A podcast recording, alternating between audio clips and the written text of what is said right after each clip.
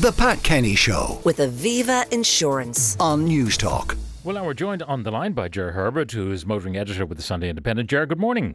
Good morning, Pat. Lots of motoring news um, and electric, uh, hybrid, and PHEV. Um, if you look at them as a total cohort in terms of electric, it's quite up, isn't it? It is electric sales definitely are up. What's interesting though, Pat, and I suppose this was to be expected, plug-in hybrid sales are down. Now they've been consistently rising for the past number of years, but remember 2022 was the first year there was no grant offered on um, plug-in hybrids, and we're seeing the impact of that. But definitely very, very strong sales for electric cars. Yeah. Okay. Uh, which brands have done best in the first month of 2023? Well, Toyota have been, have been very strong, and so have Hyundai. In terms of electric cars, Hyundai again have both the best-selling car in the country, and they had the best-selling electric car with the Ioniq 5, and that was just ahead of their Kona and the VW ID4. So very strong sales for all of those. But Toyota have had, a, I mean, a very successful start to the year. They actually have four out of the top five best-selling cars. Uh, what about uh, measures of economic activity? The man or woman in the white van or um, the trucker? Yeah, van sales were up 10%, which is really good, and HGV registrations increased by over 50%. Now, these, as you say, are very good indicators of economic activity. So, all that bodes well. And um, light commercial vehicles were up as well. So, uh, you know, all of those signs are good. Tell me about Tesla. I mean, uh, it, they were selling well, uh, although not in the, the top three best selling electric cars, but there's been a price cut. Yeah, so in the middle of January, Pat, they decided to globally cut their prices by 20%. So what it did in Ireland was it, it reduced some of the prices down below the SEAI threshold. So it meant significant um, um, price cuts for models in Ireland. So the Model 3 now starts at 44,990 and the Model Y at 46,990. So that's kind of that kind of you know that threshold of 50,000 it's below that now so i'm hearing anecdotally that this has had a huge impact on sales but again pat it'll be it'll depend on tesla you know actually delivering those cars before we'll see an impact in terms of you know sales hmm. figures for tesla in ireland Now, you may not know the answer to this, but where are the Teslas that we drive in Ireland? Where are they built? Uh, I'm not sure. I know they do have factories in Europe, so I assume they're coming from Europe. I know they do have factories in China as well. I uh, would assume Europe. Yeah, I'm just wondering whether they're afflicted by the chip shortage that is uh, industry wide.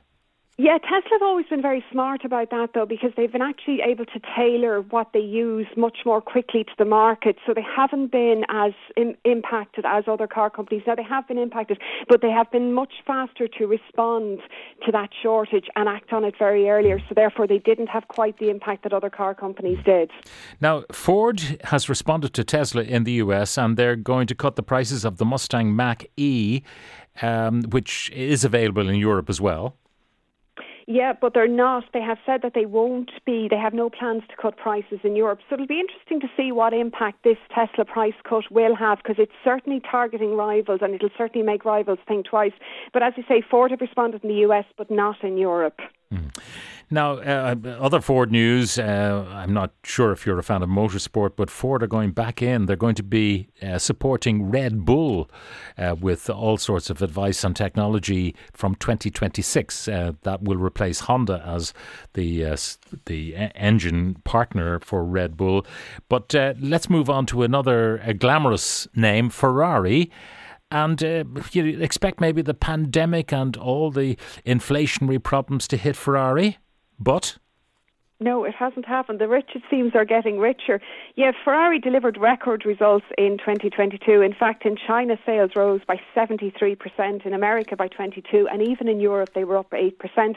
What's interesting about this, Pat, is remember that Rolls Royce also had a record year in 2022 and they had the highest ever annual sales. So it's interesting how these luxury brands have really emerged from the pandemic very strongly in comparison to other car companies.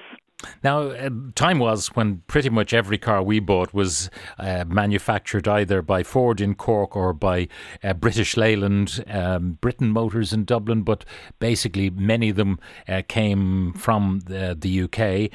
And British car production has fallen to its lowest, lowest level since the 1950s.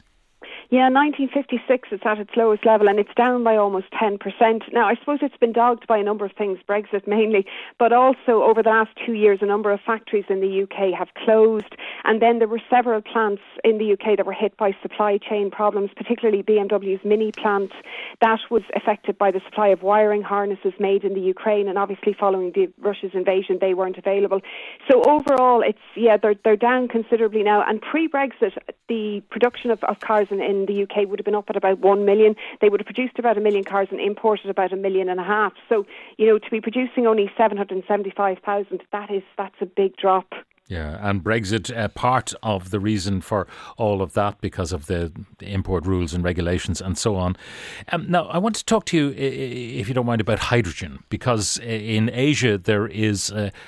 Yeah, quite an amount of uh, hydrogen powered cars.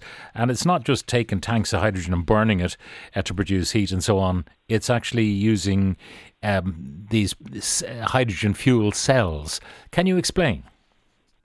Yeah, so basically, I suppose Asia has always been betting on hydrogen, whereas Europe hasn't, and the Japanese and the Chinese have very um, ambitious targets for hydrogen cars.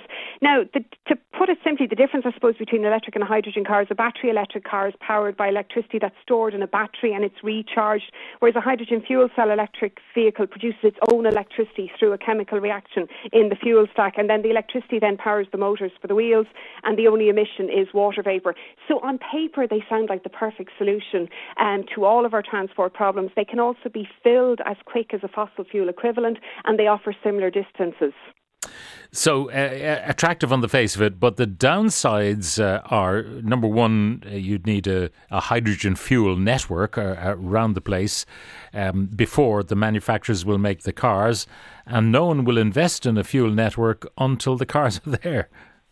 Yeah, it, this is the hydrogen chicken and egg problem, really, because it's a very, very costly network to install. As you say, individuals and companies are not going to do it unless the state moves in, and there's no there's no demand for it without the cars. So yeah, it, it, that is really the big thing at the moment. It'll require huge planning and huge investment, and nobody's willing to do that at the moment without the cars. But as I said, the approach in uh, China is quite different, but in Europe we've been very slow, and most car manufacturers are quite divided. Again, the Japanese brands are very much um, towards electric car, towards hydrogen cars, but very few of the European car makers are uh, really fans of, of hydrogen cars.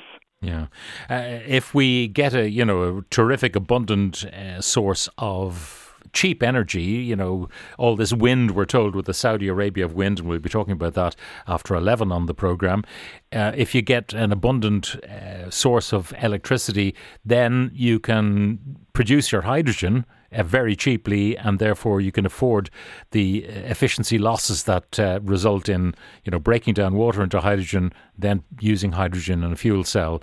It's a highly inefficient process, only viable if the initial electricity is really cheap. Yeah, absolutely. But I'd still, I mean, I, I remain unconvinced that it'll work for passenger cars. I think we'll see it in, you know, buses, in vans, in trucks. I think it'll it'll sort of be heavy duty vehicles. We'll eventually see hydrogen providing a solution for. As I said, I'm I'm still a skeptic when it comes to passenger cars. All right, Ger, thank you very much for joining us, Ger Herbert, who's a motoring editor with the Sunday Independent. The Pat Kenny Show with Aviva Insurance. Weekdays at 9 a.m on Newstalk.